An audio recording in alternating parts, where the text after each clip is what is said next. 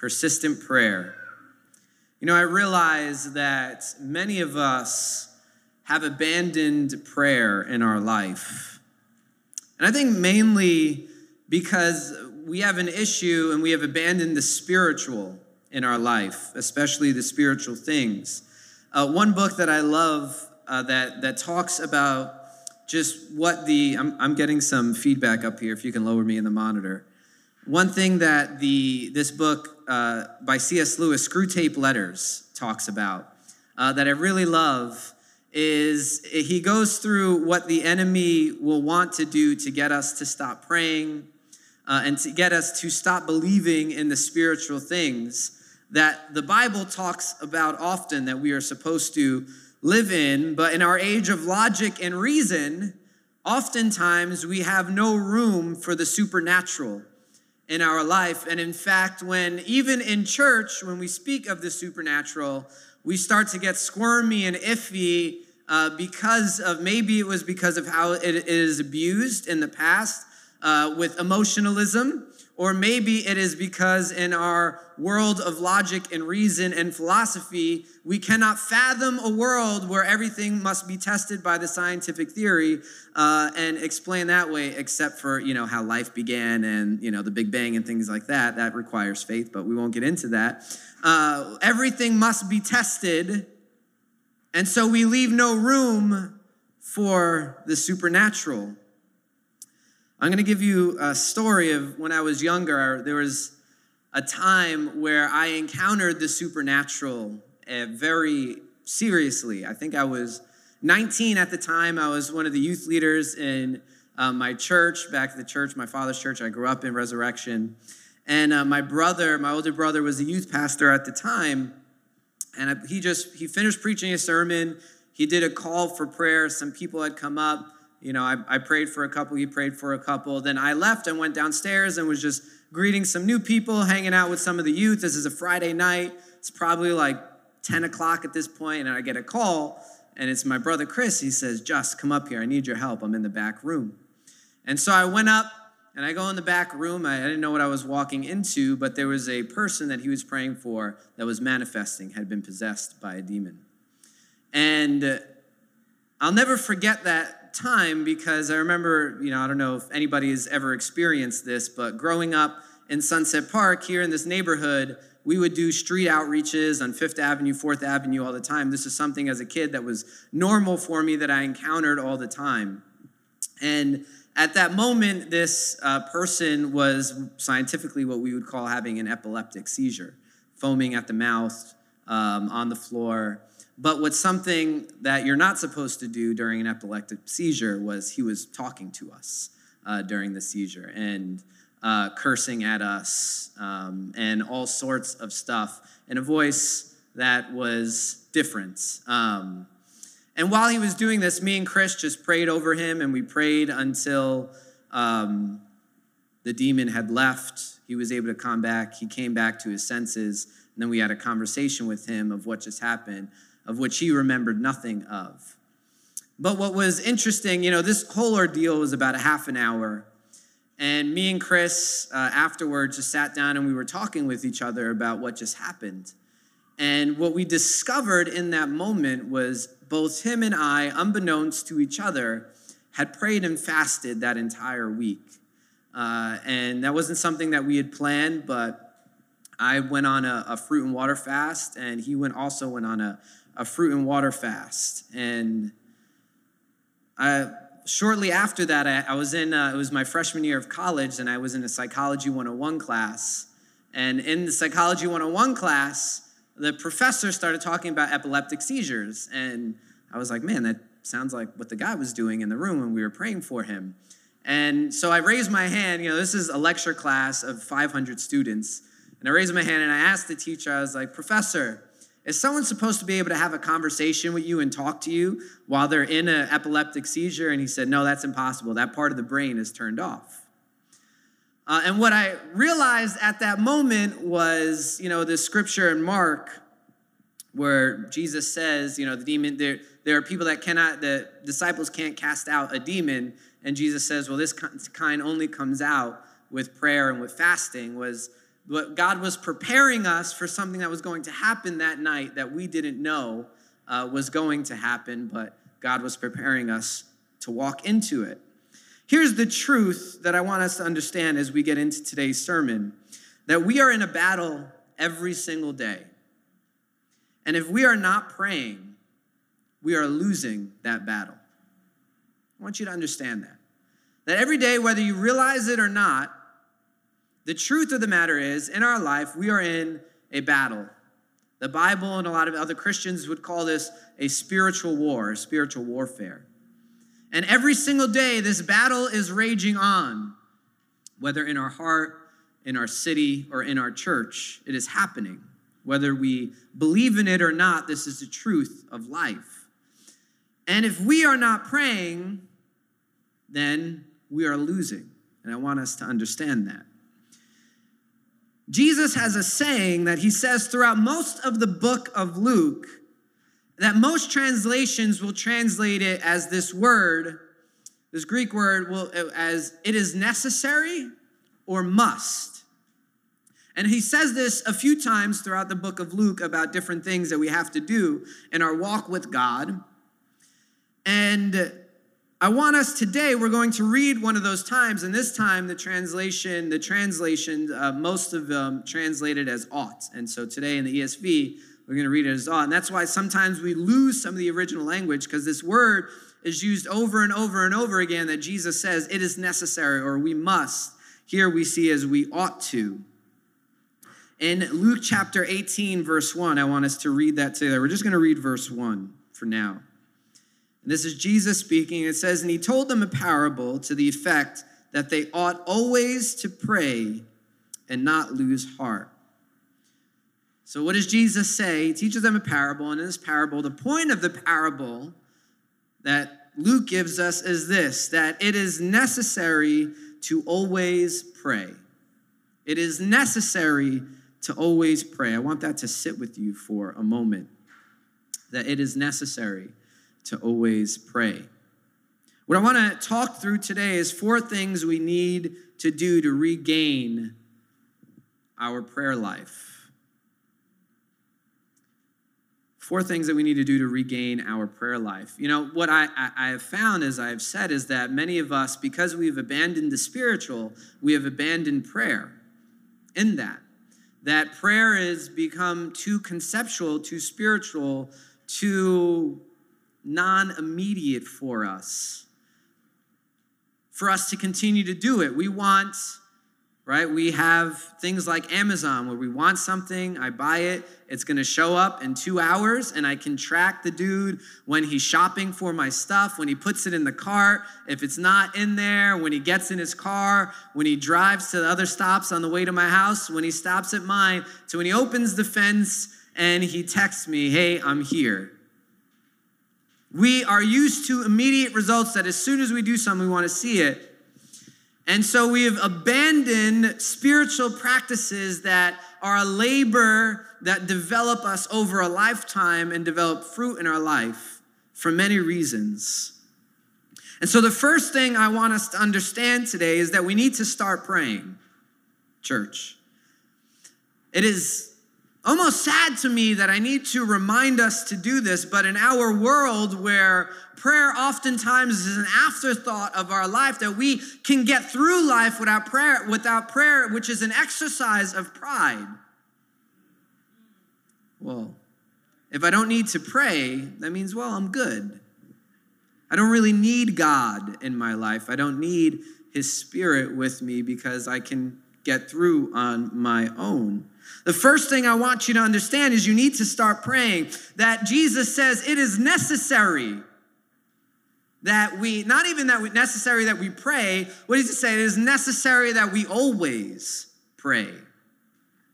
This is a must, church. This is not a suggestion of Jesus. This is not an optional way that we live our life, but Jesus is very clear, clear that this is a necessary part of the Christian walk, that without it, that we are losing one of the most vital functions of our life with God. That if we do not pray, that we are losing. That we are losing out in the spiritual battle that is happening around us. We are losing out to the war with our flesh. We are losing out to the relationship with God. We are losing. Prayer should be a daily routine in our life. In fact, Paul says this also that we should always be in prayer. Jesus says it here. It was necessary that we always be in prayer, so much so that prayer should be a regular part of our routine and our life, and our everyday. That for all things we do with prayer and supplication. Does that mean that I'm taking the train and praying in tongues out loud in the train? No, that's not what that means. What does that mean? That means I'm in constant community, communion with God. That, yeah, even on the train, that I'm asking God, give me your eyes. What are you calling me to do? How are you calling me to live my life? That when I am at work, when I am with my family, when I am with my friends, that when I wake up in the morning before I go to sleep, God is on my mind. That I spend time with Him what relationship can we sustain that we never spend time with the person? I put it before you that the reason why you have a best friend or a friend is because you talk to them. Although I read a study as of late that 30% of adults in America do not have a friend. And a friend is someone that you can call casually about your day.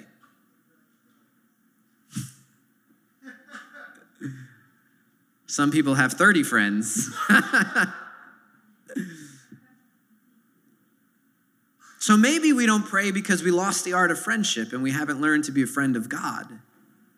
That we're so used to loneliness and isolation that we've isolated ourselves from God. But the first step to regaining relationship, I would then put before you, is build a relationship with God. Pray. Jesus says it is necessary that we must always pray. Church, if you have not prayed, then I would say your homework today is to go home and pray. Don't pray for five minutes. You don't build a friendship at five minutes a day. Don't pray once this week. Go home, look at your calendar if you have one. If you don't create one, say, How do I arrange my life around time with God? That is how we pray and build a best friend and a relationship. Not, how can I fit you in here between my cereal and my news reading in the morning? The second step is to pray persistently. What does the end of this verse say? It says that you ought to, or it is necessary to always pray and not lose heart. To not lose heart means that if you haven't seen what you are praying for, that you give up. No. What does it mean? That you keep praying. That you don't lose hope, that you don't lose heart, that you persistently pray in your life. And then Jesus gives an example of the widow who is going to the judge, and, and Jesus' example is a prayer for justice for the righteous. That when the widow goes before the judge, and he uses the example of an unjust judge, which is crazy to compare God, the only just judge, to an earthly unjust judge. Not even what we would call an earthly just judge. But Jesus compares God to an unjust judge. And he says, The widow goes before the judge to receive justice. But she never receives justice because the judge could care less about her. But every single day, persistently, she goes before the judge pleading her case. And finally, the judge says, Ah, I'm tired of you. I'm just going to give you what you want. But then what does Jesus say about this? How does he compare this? In Luke 18, verse 6, right? A few verses later, after verse 1, it says, And, and the Lord said, or Jesus said, Hear what the unrighteous judge says. And will not God give justice to his elect who cry to him what? Listen, day and night. Day and night. We have been tempted and have given up praying. after the second prayer. Some of us don't understand persistence, what it means to go before God every single day and pray and cry out to God and say, God, I want to be close to you, I want to know you. I remember when I read John 10 and I read that the sheep know the voice of the shepherd, and I realized in my own Christian walk that I did not know God's voice. And I went home and I sulked. And when I was sulking, I realized something. Well, if this is the truth, then maybe I should go pray to hear God's voice. And so every day for four months, and you know, if anybody that knows me know this is an act of God, that I woke up at six o'clock in the morning to pray because I was the only I had to leave for school at seven o'clock.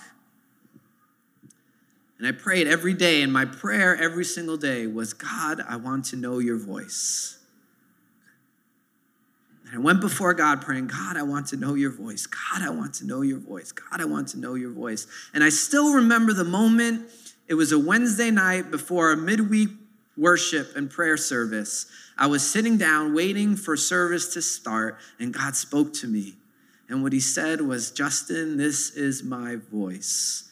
And he showed me in that moment, as God does, in a split second, all the times throughout my life, he had spoken to me the same way. And he said, Now you know what my voice is like. And so from then, I was able to discern the voice of the Lord in my life. What would have happened if I would have just prayed once, God, I want to know your voice, and then, oh, the cares of the world or the things that look more shiny, the TV and the relationships and the friends and the girls look better, and I spent more time with them? I would have never known the voice of God. I would have never known what to do with my life. I would have never known what major to pick. I would have never known which girlfriend to date. I would have never known what I should do with my life, what career I should, what anything. I would have never known because I didn't know the voice of God. We need to pray persistently. But guess what? We may pray persistently and not get what we pray for. Here's one reason I see in James chapter 4, verse 2 to 3, that I want to put before us. It says in James chapter 4, verse 2, I'm going to read from the New Living Translation. You want what you don't have, so you scheme and kill to get it. You are jealous of what others have, but you, can, you cannot get it. So you fight and wage war to take it away from them. Yet you don't have what you want because you don't ask God for it. And even when you ask, you don't get it because your motives are all wrong. You want only what will give you pleasure. If your prayer life, which is what I believe many of our prayer lives have succumbed to, is only to ask God for promotions, for babysittings, for better housing, for more stuff, then not only is that a shallow prayer life that won't last, but it is a prayer life that will go unanswered.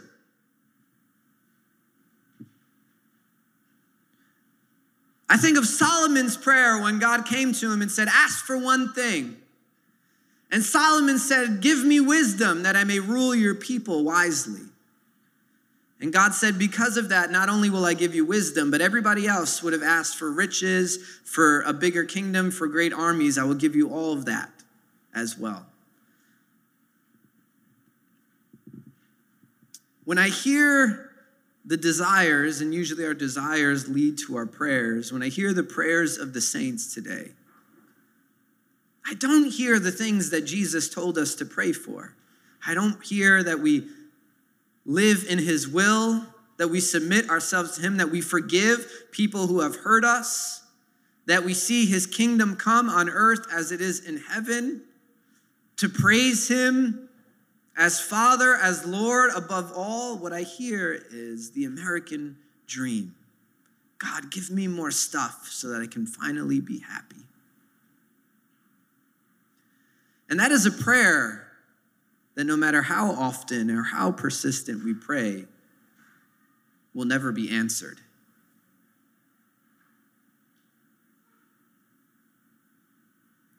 I can pray all I want for more money.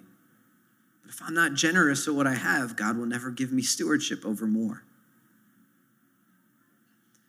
See, our the enemy has tricked us to even when we do pray, to pray fruitless prayers that go nowhere and lead us nowhere, so we no longer even do those. But if our motive is God's motive, is God prayers, then the scripture calls us to a prayer life that is persistent, that goes to the just judge every day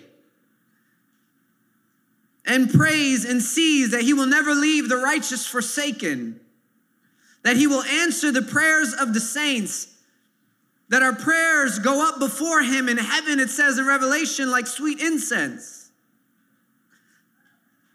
that he loves the smell of our prayers in heaven, that the prayers of the saint rise. And God loves them. And so, church, don't just don't just start praying, but pray persistently, pray daily, pray always. Don't pray once, man. I, I used to have a problem praying more because I got locked into the unbiblical idea that, well, God's just going to do whatever he wants anyway.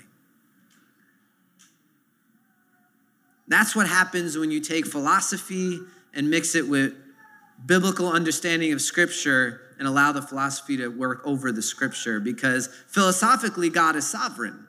So, what is the need to pray? But biblically, the Bible says God is sovereign, pray every day. Philosophically, that's a hard tension to hold. Sometimes it may not make sense, and sometimes to me it doesn't make sense. But I know that I am commanded to pray. So, guess what I'm going to do?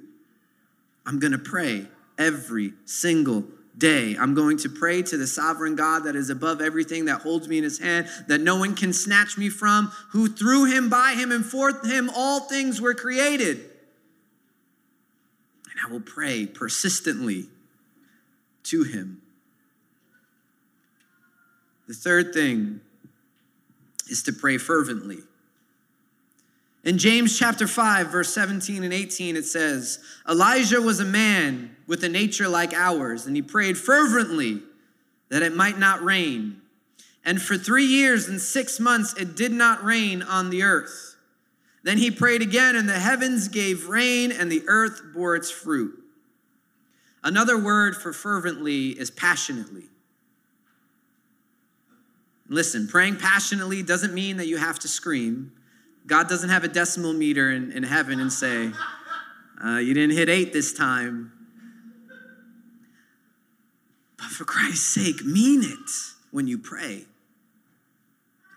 So often our prayers are drudgery before God. Can you imagine? For those that are married, your spouse, for those of us who have relationships, your boyfriend, your girlfriend, for those of us who've had them, maybe this is why it ended.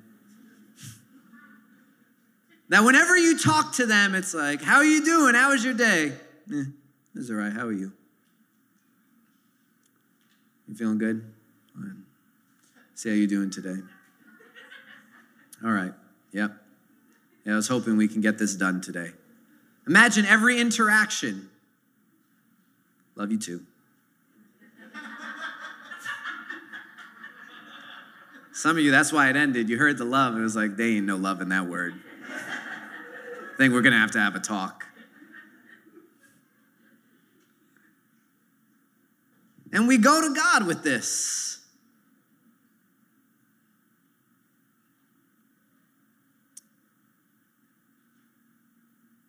Pray passionately, fervently. Mean the prayers that you pray.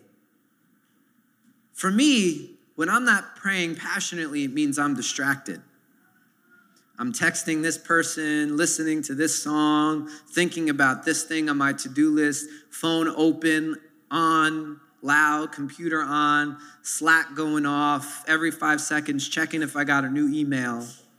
How can you pray passionately like that? So for me, I have to turn it all off. And I have to sit down and I have to praise God and I have to say, God, this is your time. And man, sometimes it may not start with that fervor, but as I begin to pray and praise God and remember everything that He's done and everything that He is and how worthy and how holy is that He is and the slain lamb that was slain on my behalf and how unworthy I am, yet He clothes me and yet He allows me and yet He tore the veil in two and yet while I was still a sinner, He allowed me in. Then when I remember the truth, then at some point something switches in me and I pray fervently and passionately because He is worthy of it all. And I begin to pray the things of God for God's will to happen. I begin to pray over the saints of the church. I begin to pray over my family because what happens when the good news hits you, when you see something good, when you are reminded of something good, what is it that you want naturally is you want everyone to experience that goodness.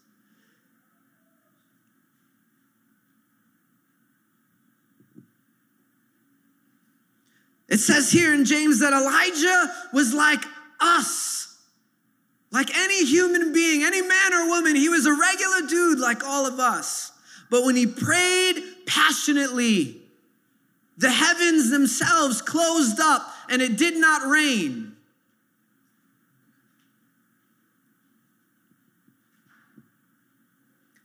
I'm going to quote this in the New King James because I'm a little old and I remember this in the New King James. In James chapter 5, verse 16, it says, What the effective, fervent prayer of the righteous person avails much, or has much power in its working.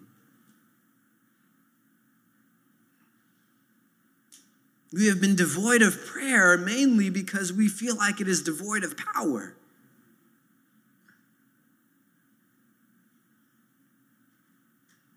When you begin to pray, you pray persistently, you pray fervently. That's why I've, I've, I've, become to really detest the recommendation of, well, just spend five to 10 minutes with God every day and you'll be okay. Because if that's the best you can do for now, fine, that's the best you can do, but that should not be your goal. That should not be your plateau. That should not be where you end off. To pray persistently and fervently before God is to say, God, I am in desperate need of you. See, the longer you live in the gospel, the longer you live in Christ, there's one truth and reality that should hit you greater and greater every day, and that is your desperate need for Christ and his salvation. Your sinfulness, your heart's desire to stray, and your deep need for his spirit to be on you every single moment of every single day. The longer I've walked with Christ, the, lo- the more I've realized how deceitful my heart is. How much it causes me to wander, how much it causes me to allow excuses and to allow the enemy to come into my life. And so when I go before God, I throw myself before Him in prayer. God, I desperately need you. My life cannot go on without you. I cannot continue.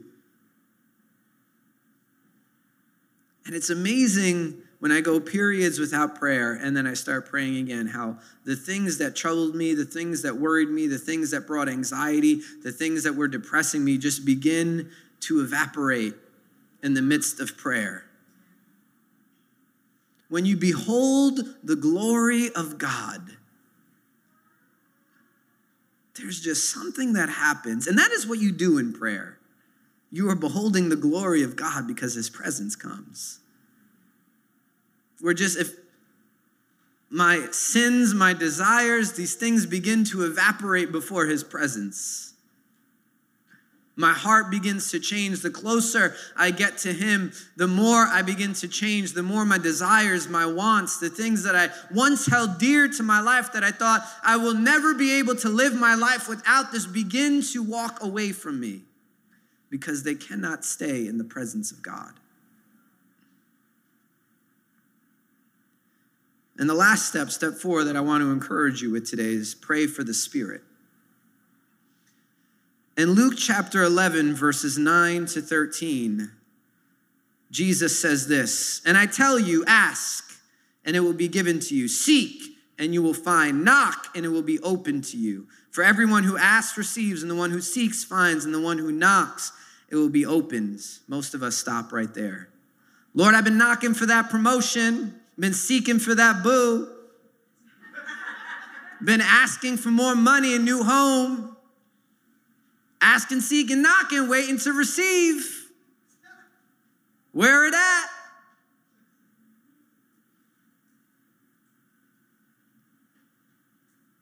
Verse 11.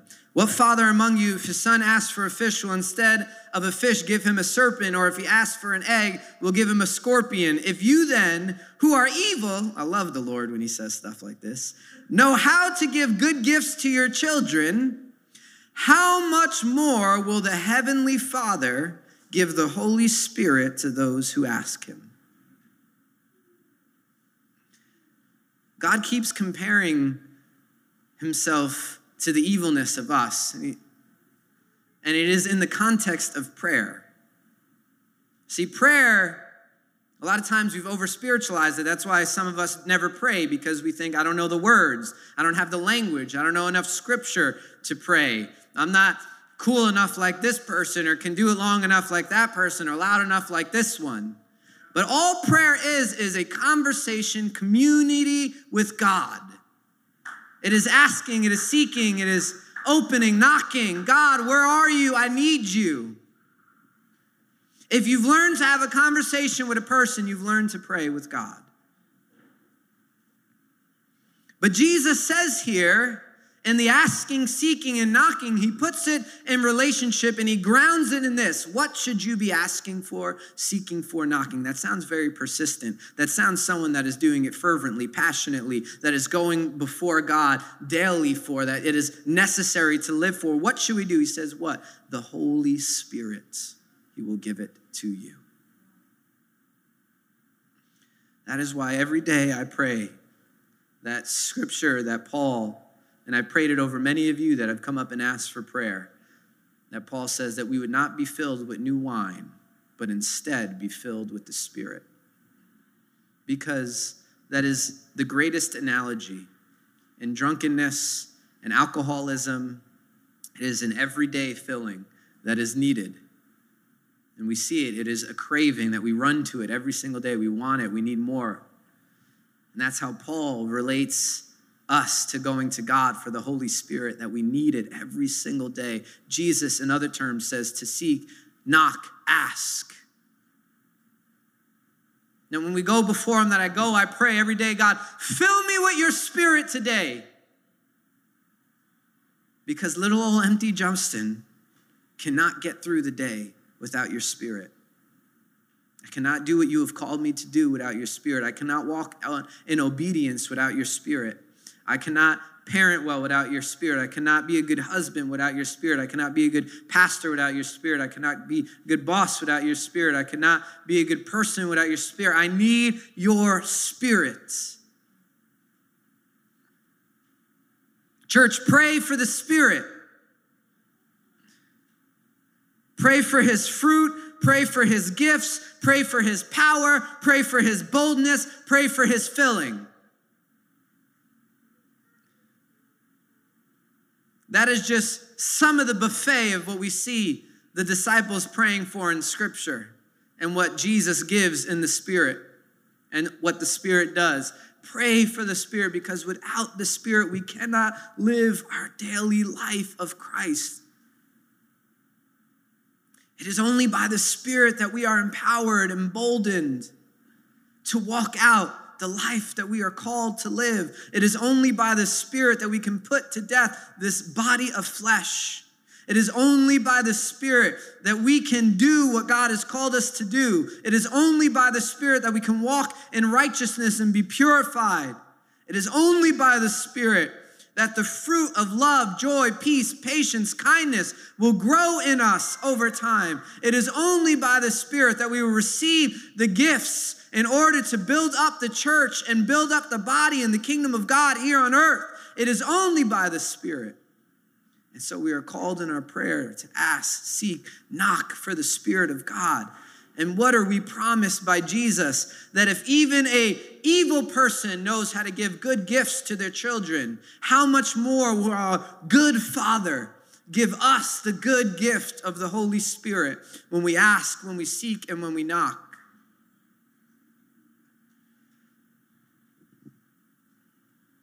It reminds me of my daughter, Elle.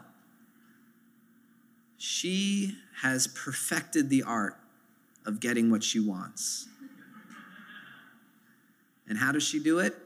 She asks the same question, no matter how many times it takes to ask, until I respond and get it for her.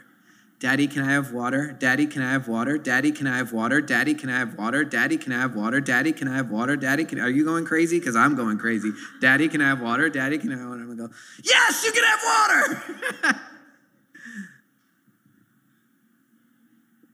Let me get you your water. Sorry for screaming.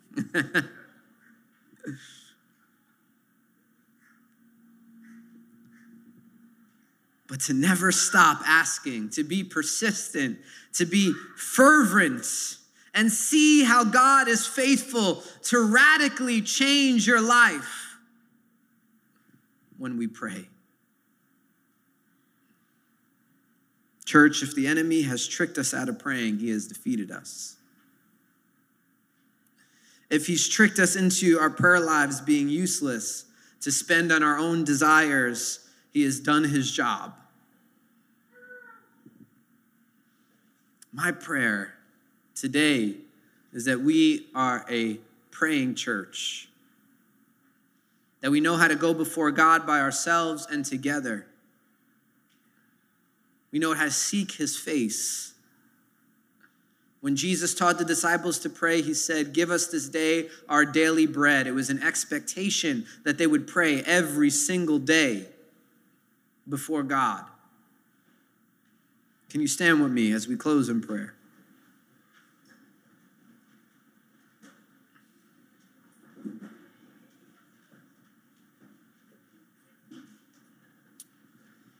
For many of us, it may feel like a burden, another thing to add to our calendar. It only feels like that until you start doing it. Because when you do it, you realize, how could I have lived my life without this? This is the greatest thing that I can add to my life. It is the greatest burden lifter, it is the greatest, the easiest yoke. It is the only thing that allows me to walk out the life that God has called me to live. Father, I thank you that you are a good father and that you want to give us the good gift of your Holy Spirit. Lord, I pray that each and every one of us that have been tricked into a life without prayer, that you would raise the veil from our lives and our eyes right now. And that we would see, Lord, the sin, the dirt, the death that we feel inside as a direct result of us having no prayer life. Lord, that we would hear your words echo in our head every day. It is necessary that we must always pray. Lord, that we would remember that you have equipped us to live the life that you have called us to live, that you have given us what we need if we would just come before you and ask, seek, and knock. And that when we come, that we would come fervently before you